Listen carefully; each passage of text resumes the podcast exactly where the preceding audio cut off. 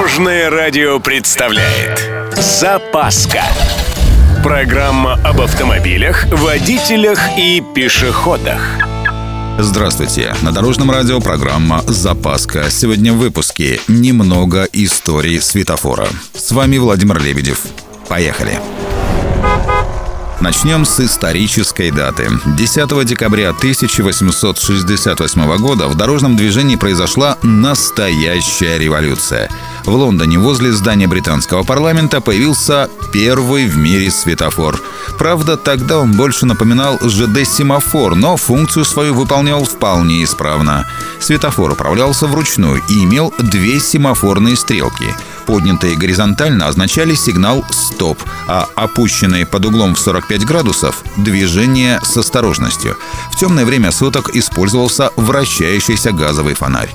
Все было замечательно, пока 2 января 1869 года газовый фонарь светофора не взорвался.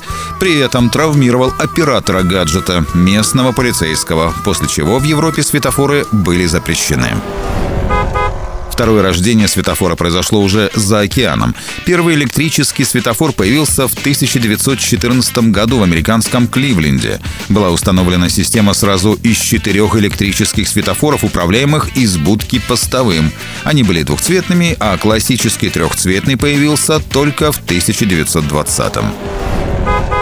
Ну а в России первый светофор появился только в 1930 году. Он был установлен в Ленинграде на пересечении Невского Литейного проспектов. В декабре 1931 светофор появился в Москве как подарок городу на Новый год. Спустя два года в столице будет работать уже более 100 светофоров.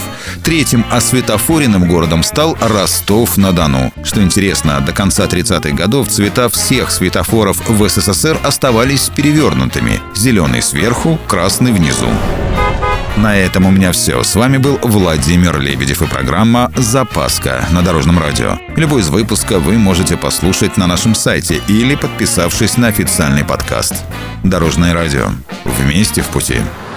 Запаска. Практически полезная, теоретически грамотная, приятная во всех отношениях.